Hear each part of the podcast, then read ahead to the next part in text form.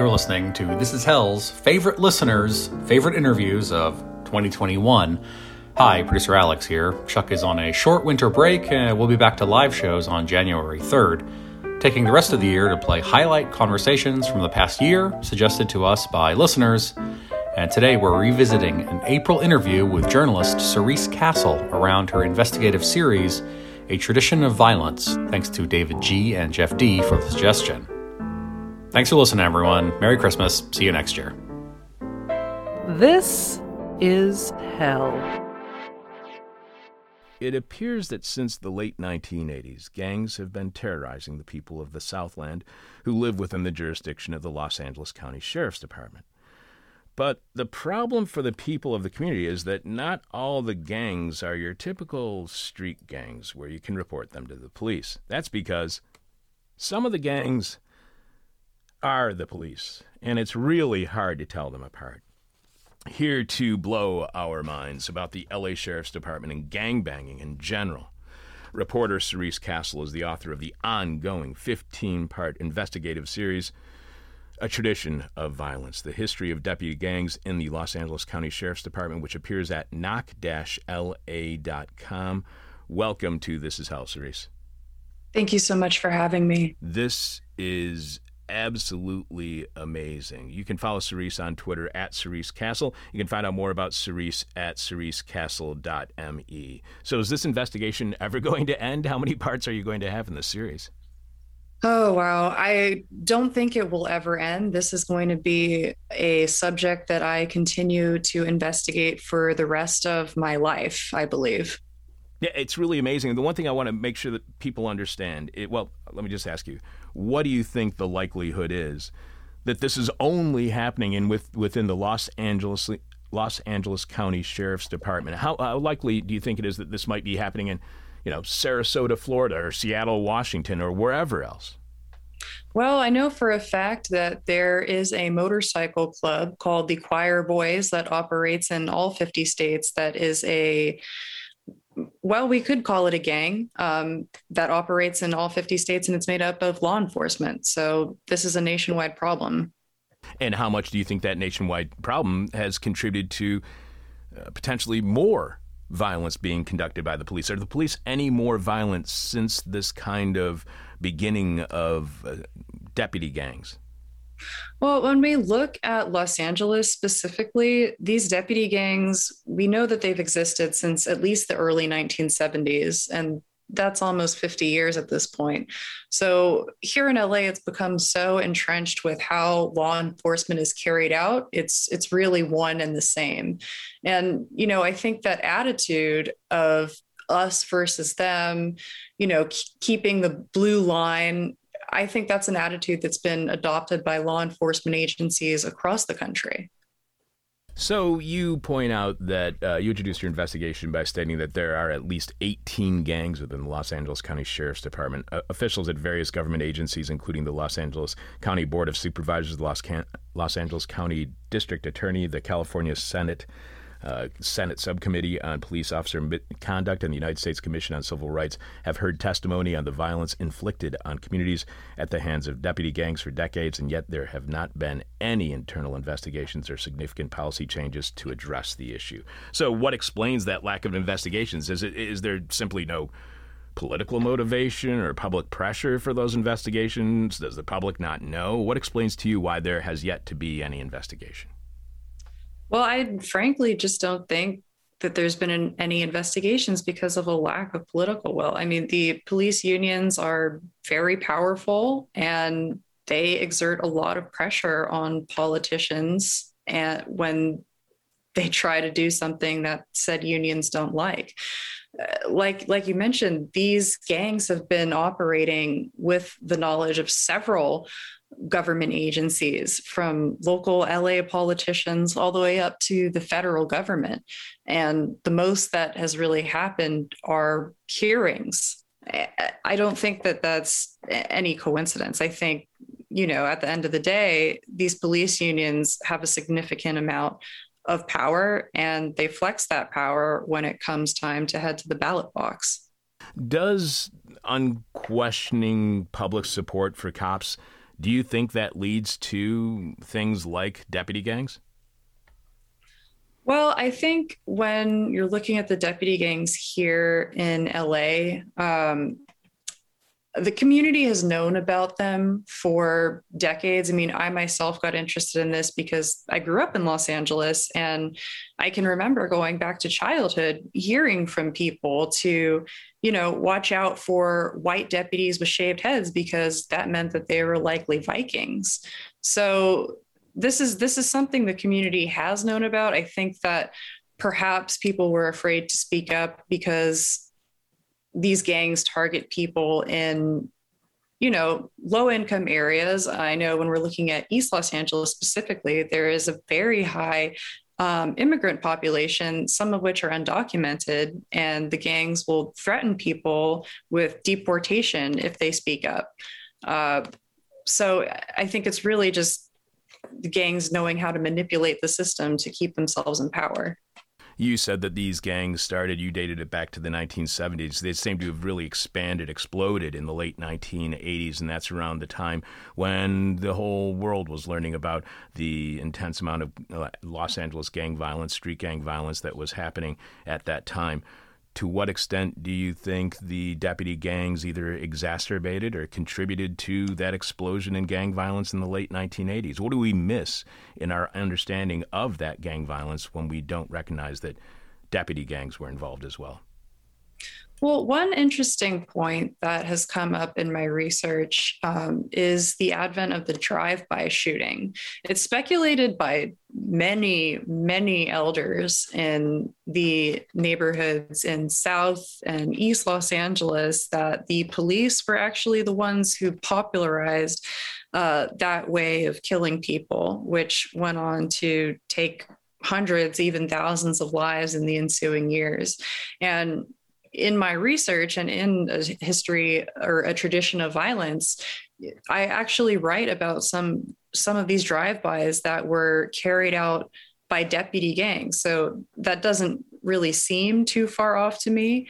Um, when you're looking at violence that was going on in the 80s, like a lot of a lot of this stuff was being done by police officers. Uh, like for example, if we look at the raids at 39th and Dalton that were carried out in 1988. Uh, these were raids done by the Los Angeles Police Department on the homes of what they claimed to be gang members. Uh, I believe upwards of 10 families were displaced, their homes were completely destroyed, and the Red Cross was actually brought in to rehabilitate the neighborhood.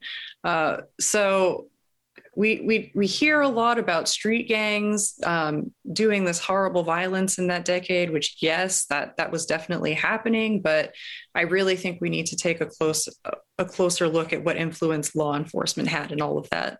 And you mentioned somebody who was trying to fight back against these deputy gangs, a gentleman by the name of Lloyd Polk, and how he was the victim of a drive by. And mysteriously, there was a patrol car, a Los Angeles County Sheriff's Department patrol car around the corner with its lights off, doing absolutely nothing, not pursuing the drive by shooter, and then coming in to talk to the people very slowly and slowly going back to his car and reporting the shooting. That really that story really scared the hell, hell out of me, Cerise. And I just got to ask you: do, Have you what what reaction have you had to this investigation? Do you have any fear for your own safety? Because there's so many people in your writing who have fought back against the Los Angeles County Sheriff's Department and then either been shot or shot at. Yeah, my safety is definitely a concern. Um, it's I've had to leave my house for a number of weeks at one point. I've received multiple death threats. Um, to me, those are the hallmarks of a good story and a job well done. Wow. Uh, those are hallmarks to a great story, and you should be congratulated for it because this really is amazing. You write that under Section 186.22 of the California Penal Code, a criminal gang is described as any organization or group of three or more people that has a common name or identifying sign or symbol. So, are deputy gangs so brazen or so stupid as to have a sign or symbol to identify themselves as gang members? And why would they single themselves out in that way, actually bringing attention to their gang affiliation? Well, they know that they're going to get away with it. They know that they won't face any consequences, really. Uh, these gangs all have tattoos that they share in common. All of them feature a skeleton. Some of them have gang signs that they flash at people. And it, it's very brazen. They know that they can get away with it. So they do it. So, do deputy gangs do they commit crimes of opportunity opportunities that are created by and on the job while policing? What what kind of crimes are they involved in? Well, I I wrote about one case where a young man was actually killed in his house by a deputy sheriff. And the deputy sheriff who killed him had actually been involved a few months prior in a botched raid on a medical marijuana dispensary where he was later found to have planted evidence. Um, when he carried out this uh, when, when he showed up at this man's house who he later killed a few months later it was speculated that he did that because he knew that this man was a uh, black market uh, cannabis dealer. And that is why he wanted to go to this man's house and perhaps target him to take advantage of this man's wares his money um, that type of thing after the man was killed, the street surrounding his house was closed down for about 24 hours. And the attorneys told me that once they went inside the house, there was weaponry rec- recovered, there were scales recovered, but there wasn't any cannabis recovered, which they thought was incredibly suspicious. I would say that's very, very suspicious. You go back to the origins of these gangs, and you write how Peter Pitchess, the uh, 28th sheriff of LA County, oversaw a new wave of aggressive expansion and modernization. Following his election in 1958, he introduced policies that drove disproportionate violence towards black and Latinx communities and whose legacies persist today billy clubs, helicopters, freeway pursuits, and the county's first SWAT team, the freshly armed forces, were on full display on August 29, 1970, a day that haunted Pitchess for the rest of his career, the Chicano Moratorium. So, again, this is 1958 modernization and a set of policies against black and Latinx communities. Were these policies in reaction to civil rights victories won by people of color? And is it during this time of intensified police violence that deputy gangs emerged? Are deputy gangs in opposition to civil rights expansion. Yeah, I think that's I think that's a very solid connection to make. I mean, you know, it was shortly after the modernization um, of the department that we saw the um, Watts uprising in 1965. Uh, we see the Chicano moratorium in 1973. I, I definitely think that you know the sheriff's department um, saw this going on and you know used that as a means to recruit more people uh, employ more people um, give their personnel more weapons and more training in um, brutalization frankly of civilians uh, yeah, I, I, definitely think the two are linked. If we look at where deputy gangs form, they're primarily in areas where people of color live. And many of these gangs have white supremacist themes about them as well. So you mentioned how during the Chicano moratorium, uh, one of the four people who was killed was journalist and law enforcement critic Ruben Salazar. And Deputy Thomas Wilson, who fired the first shot, was never disciplined for his actions. Salazar's death ignited criticism of the department and resulted in the longest coroner's inquest in the county's history. Salazar's family eventually settled with the county for $700,000. However, three years later, in an internal memo, Department management acknowledged the first deputy gang, the Little Devils. Members allegedly inflicted violence on demonstrators during the Chicano moratorium. Captain R.D. Campbell compiled a list of 47 known members with the signature Red Devil tattoo, but it isn't clear if anyone was disciplined. So are deputy gangs then the the violent racist wing of the county police department that's called in when municipalities are seeking help, like help with a peace rally? Oh, 100%. Yes. I mean, and one thing about these deputy gangs is they're so heavily entrenched in the department you'll you'll find members really anywhere i mean they form in the south and eastern parts of the county but members are transferred throughout los angeles so you know i've i've heard reports of deputies that started out in you know at a gang as members of gangs in South Los Angeles and who are now working in Malibu, which is a very affluent, um, predominantly white area.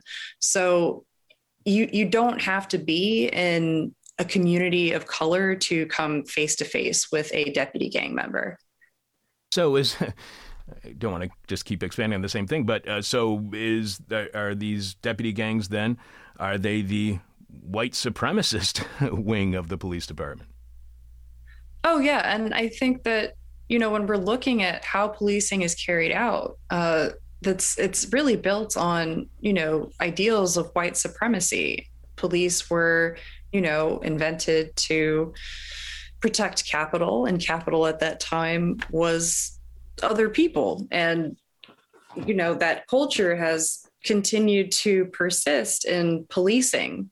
Uh, black and brown bodies are frankly not treated as humans in most instances and are treated as property or as things. And I think that's definitely a part of why we see so many people killed at the hands of law enforcement.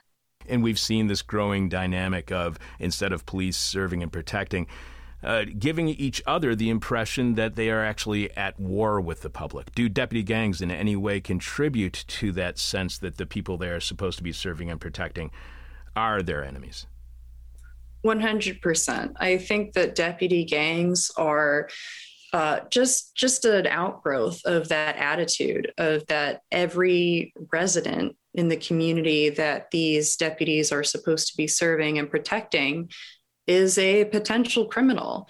Here in Los Angeles, deputies that are newly graduated from the academy spend their first assignments in the jails, which we know are home to one of the biggest deputy gangs called the 3000 Boys. So they're getting trained in this gang environment and then they're going out on the streets and they're joining gangs at the station and they just keep that attitude that you know it's us against them where those people out there are criminals and it's our job to keep them in line. What do you mean by them operating within jails? Are these police officers or deputy gang members who have been arrested or people who are operating as guards? What do you mean? How, how are these police gangs operating in jails? So, here in Los Angeles County, our jails are run by the sheriff's department. So, they are in charge of custody and operations. And one gang that I reported on, the 3000 Boys, is uh, has formed within that jail, and it's made up of deputies who are actually running jail operations. Sorry, I was spitting up my coffee at that point. That's really, really frightening. Uh, I've had several police officers here in Chicago, uh, members of the CPD, tell me, uh, I've asked them, you know, so are you guys freaked out? This, especially in the early 90s, are you guys freaked out about the situation with gangs? And every one of them have said the exact same thing to me. And every time I hear it, it's more more frightening. And that is, don't worry, the Chicago Police Department is the toughest gang in the city of Chicago. What happens to policing when the police view themselves as a gang? Yeah, I mean, that that frightens me too. It's frightening when the people that are supposed to be keeping the law view themselves as criminals. That that's unjust and I don't think that's how law enforcement should be viewing themselves. What's the impact of deputy gangs on the police blue code of silence? Is there even more of a blue code of silence when there are deputy gangs? Yeah, I think that the Blue Code of Silence, uh, again, just really helps keep these deputy gangs in place. Uh, the Blue Code of Silence basically is that you never uh, tell on a fellow officer, that you have to always protect your brother in blue. And that really lends itself to deputy gangs and it allows themselves to keep power and to take over stations and to really run the department. And you were mentioning the racial aspect of them. You write that the culture of gangs carefully curated at the East LA station soon found its way into other parts of the county. That is, that these logos were appearing on LA station uh, walls. In 1990, a new group formed within the Peter J. Pitchess Detention Center, then known as the Wayside Honor Rancho. The Wayside Whiteys' alleged mission was to bring to heel any incarcerated black men, especially those who fought with white prisoners. So, how often are the deputy gangs racial in nature? Because you also mentioned earlier when you're discussing the cavemen uh, that it has some multiracial makeup. Yeah, well, race is definitely always a factor. And I think that this is just further evidence that you don't need to be white to buy into white supremacy. And it, it, sort of goes back to what we were just talking about with the blue code of silence how you always need to protect a fellow officer, your brother in blue. I I think and I think that many people who I've spoken with have expressed this as well that police officers oftentimes see themselves as their own kind, their own race, even if you will, their own kind of people. And the loyalty sort of sort of becomes aligned with with that group rather than the community that you're a part of rather than these deputy gang members rather than thinking of themselves as angelinos as californians. They see themselves as executioners grim reapers uh, 3000 boys so, what do you think is the attraction to people of color, police of color, who want who become members of these gangs? Because you even point out how if it is a Latinx or a black uh, member, they get a different tattoo, a racialized tattoo, and I'm betting that that racialized tattoo is not all that sensitive. Yeah, I I genuinely think it's uh, just wanting to fit in. Um, it's incredibly hard to be to even remain in the sheriff's department if you don't submit to the gang culture at a minimum. Um, it's expected that even if you're not a member of the gang that you have to enforce the law as they see fit. And i've spoken to deputies that either have been forced to leave the department for fear of their lives really for speaking out against this stuff um, or people that are still there and they're desperately trying to figure out a way to fix the situation without endangering themselves or their families. When we hear about, I was just thinking about this, uh, Cerise, when we hear about rotten apples in the police department, is that what the gangs are? Are the gangs the ones that they always point to as, or gang members, uh, the ones that they always point to as rotten apples? I think that the whole tree is rotten.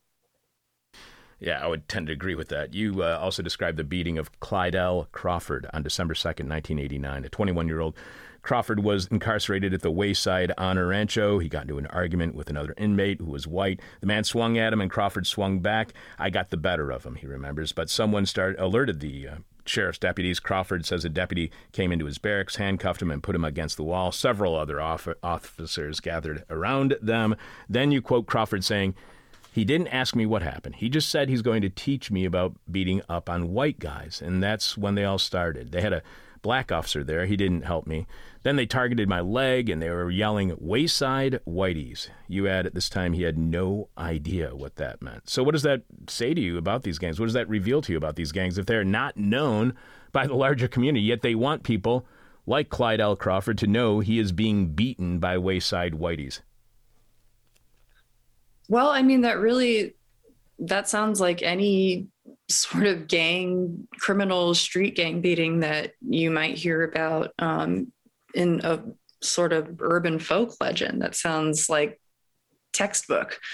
Um, i've heard anecdotally other stories like that of women who have been out traveling who have been hit on by deputy gang members that are flashing their gang tattoos at them. Um, you know we just heard about the deputies that were involved um, in the Kobe Bryant crash. Um, I, we don't know if these are deputy gang members, but they were showing photos of uh, Mr. Bryant and his daughter to patrons at a bar to as just sort of like uh, trophies from from battle, if you will. Um, so, gosh, I I'm sorry, I sort of lost my train of thought there. I was just wondering, you know, why are they? Why would they wayside whiteys? Why do they want Clydell why Crawford they, to know? Why do they want you to know? I I really just think it's braggadocio. Um, they and it's the knowledge that they they can do this stuff and not get away with it. They want to be seen as the most rough and tough, um, hard charging guy. That's how they move up. That's how they get accepted in their social circles. So, does the police acting like a gang has that had any success on diminishing gang violence in Los Angeles County? No. Okay, so that hasn't had any success. We've seen that it hasn't had any success, and it hasn't had any success for at least the 35 years that it's been taking place. Then what explains why it continues if it's a failed program? Well, I, that's a great question. I'm not sure I've got the answer to that one. See, I should have saved that for the end for our question from hell. So you write that Caldwell's attorney, uh, who was uh, Caldwell hired attorney George v. Denny III. Uh, Crawford never went back to uh, Wayside. It's unclear if any of the deputies who participated in the attack on Crawford were ever disciplined. You write that Caldwell's attorney, uh, he uh, or Clydell's, Clydell's uh, Denny, and the police misconduct lawyer referral service retained a David Lynn, a former Marine who just returned to L.A. after several years abroad investigating human rights violations for various organizations, including the United, United Nations, to look at the Wayside Whiteys. And you also you quote the investigator Lynn saying the county just keeps throwing money at the defendants and the lawyers. It's a business because all of these cases, none of them ever make it to trial. That's a, that's what they want to avoid is trial because of any revelations that might come out about these deputy gangs. So our law firms representing police violence victims as well as the district attorney incentivized in any way to not have these cases get to court? I wouldn't say so. I think that it really depends on the situation.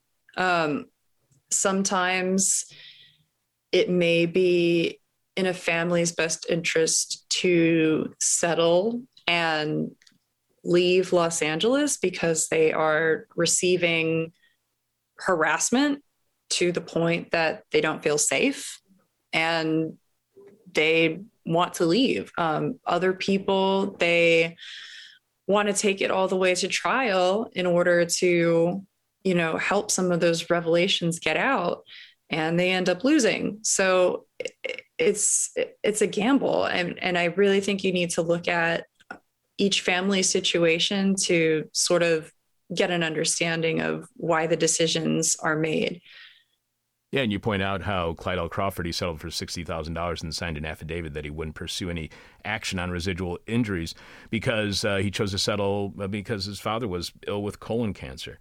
But you uh, quote Clydell Crawford also saying they got away with it. I've told people throughout my life about the incident. A lot of people just can't believe that police officers were evil. I mean, they really are. Do you think we feel more safe when we believe that the police are not as Clydell calls them evil. Does believing in cops just make us feel more safe? Is that Is that why we have this kind of denialism about police violence? Because it just gives us a maybe a false sense of security. I think so. I think so. One thing that um, people who have read this series have all told me is how scared they all feel now after reading it, and I agree. It's it's frightening to just to learn how deep this goes, how high up in the department it goes, and how many people have known about it for so long with no action being taken. How high has it gone up in the department, and does the department reward you for acting like a deputy gang member? 100%. We've seen deputy gang members with tattoos reach the second in command of the department. That was Paul Tanaka. And Lee Baca, he was affiliated with several deputy gang members, and he was the sheriff for a number of years, uh, over 10 years before he was indicted. And he and Tanaka were both convicted of obstruction of justice, and they now sit in a federal prison. But that hasn't really been any kind of deterrent to these deputy gang members because many of the members are still in the department today and they get promoted and they receive bonuses and they get the choice assignments that are uh, uh, craved by all in the department. And they see that these people are able to operate as gang members and they don't ever see any consequences for that behavior you also mentioned the murder of 21 year old Hong Pyo Lee and describe how Hong was driving through the Compton area in the early morning hours of March 8th, 1988. And then these deputy gang members shot Lee nine times in the back, killing him.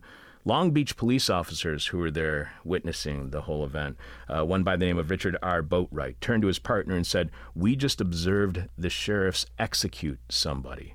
How would you describe the relationship between the local municipalities' police departments, like the Long Beach Police Department, and the Los Angeles County Sheriff's Department? Do are, are municipality police uh, forces are they leery of bringing in the sheriff's department? How do they feel about the sheriff's department? Not at all. Um, I am an active member or rather lurker of several um, law enforcement forums and social media groups and even just looking at public profiles for these police departments they big up each other all the time. Um, there's a lot of collaboration that happens between them when you're looking at task forces and criminal investigations.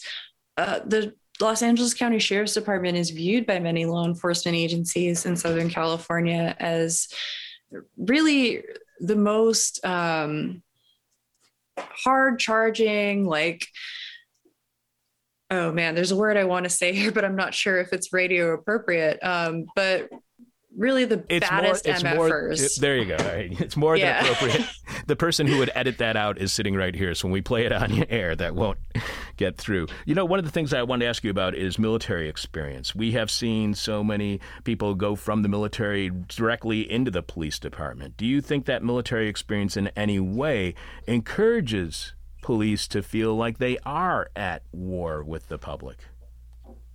I think it definitely helps. I think that you know our police departments receive so many military style weapons and vehicles definitely helps um, the interesting thing about it is that so many of the whistleblowers that I've come across um, have military experience. So that's an interesting dynamic that um, these honor recruits, as they are called, um, come in and they observe this stuff happening and they are quick to turn around and say this isn't right. You also mentioned how gang members, deputy gang members, they harass other deputies who are not within the gang. Uh, why the provocation, and does it work to recruit people into the gang, or does it just work to make people want to leave the police? It's, it's really a little bit of both. I mean, when you look at the Vikings, um, many people were harassed by the Vikings, and they eventually all ended up being a station a station full of gang members. Others, um, like Art um, Art Gonzalez, who's a whistleblower against um, the Banditos, I believe, he, you know, he he fought very hard to not um, conform to the gang's program, and he's still fighting today um, to keep his job, and you know, and is facing harassment. So it, it it really depends, but I, I, would say that the vast majority of uh, deputies in the sheriff's department uh, are silent on the gang issue. You also mentioned that uh, this one part that I just want to make sure I point out before we go. You write that in 1989, Captain Bert Cueva arrived at the Lynwood station and publicly pledged to phase out the Viking symbol after a resident expressed concern over how it was perceived in the majority people of color neighborhood. But the Vikings continued to oust their superiors after Cueva ordered the transfer of alleged Vikings. Four sued him for discrimination. Clifford Yates, a deputy at the Lynwood station during his, this time, recalls in his book, Deputy, 35 years as a deputy sheriff from upstate New York to L.A. He writes, We were all transferred to what would be considered choice assignments. The problem, in our view, was that in lieu of what was said in the newspaper articles, our transfers would link us to de- deputies that had been involved in misconduct. And we were the cancer that needed to be cut out. But as you point out, Yates may very well have been the cancer, as you quote him describing his time in law enforcement as Hunting for humans, it's a lot of fun. Now, Yates refused to speak with you about this series, but do you think people like Yates see themselves as the cancer? Sure, they, there may be a sense that they don't care, but to what extent do you think they realize their impact on the community that they're supposed to serve? I don't think they realize. And one thing that has truly frightened me and what keeps me up at night is the lack of empathy that I've seen from some deputies. Um, one deputy that really exemplifies that, I think, is Craig Ditsch, who uh, was responsible for putting an innocent uh, teenager in prison, uh, a man by the name of Frankie Carrillo. And he served 20 years in prison for a crime that he didn't commit. Uh, that Deputy Ditsch essentially uh, set him up for. And when Ditsch was asked, Frankie was eventually exonerated and he was released and he received a $10 million settlement from the county of Los Angeles for uh, what he experienced. And Ditsch was asked about Frankie's release and what he thought about it. And he said that he didn't care because people like Frankie would go on to commit more crimes. And that is just job security for him. You also point out how the investigator David Lynn he takes what the evidence that he has found of these deputy gangs within the Los Angeles County uh, Sheriff's Department. He uh, you know takes all this evidence uh, to the superior their superiors and nothing is done with it. So eventually he decides that he's just going to contact the FBI. Who else does he have left to contact? So Lynn does contact the FBI, but his colleagues are livid. Why be upset with Lynn giving this information to the FBI? Because I think uh, I would do the same thing and given the situation. I mean, you, this law enforcement agency isn't going to help me out. I, I would assume that the larger one would help me out. Yeah, well, in that case, the FBI ended up flipping the investigation and turning it on David Lynn.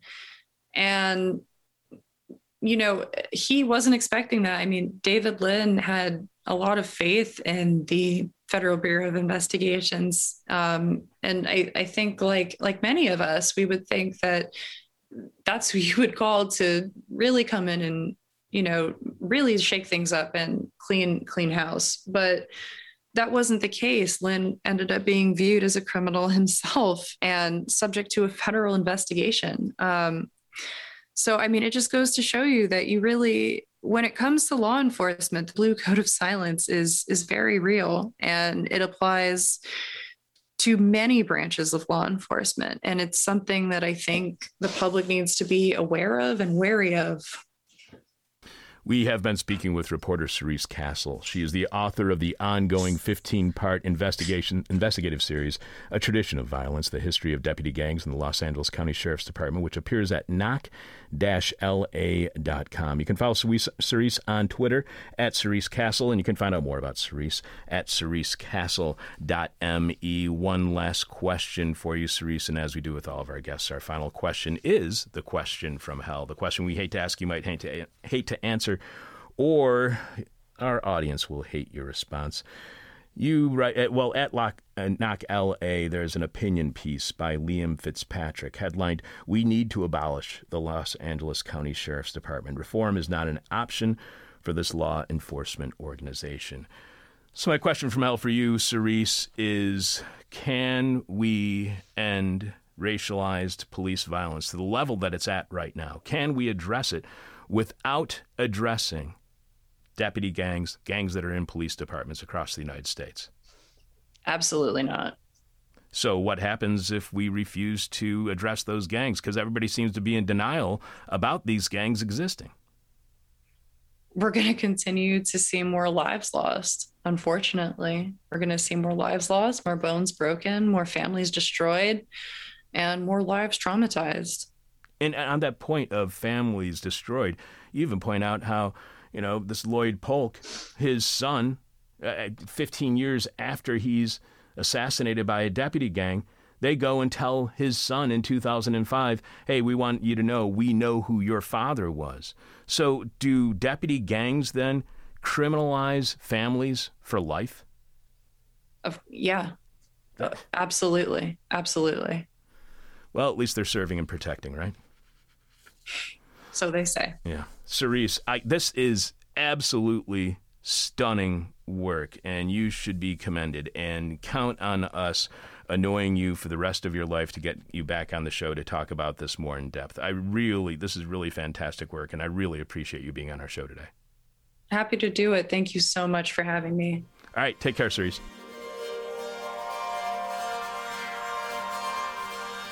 You've been listening to a This Is Hell interview. For more interview hell and to support the show, visit thisishell.com.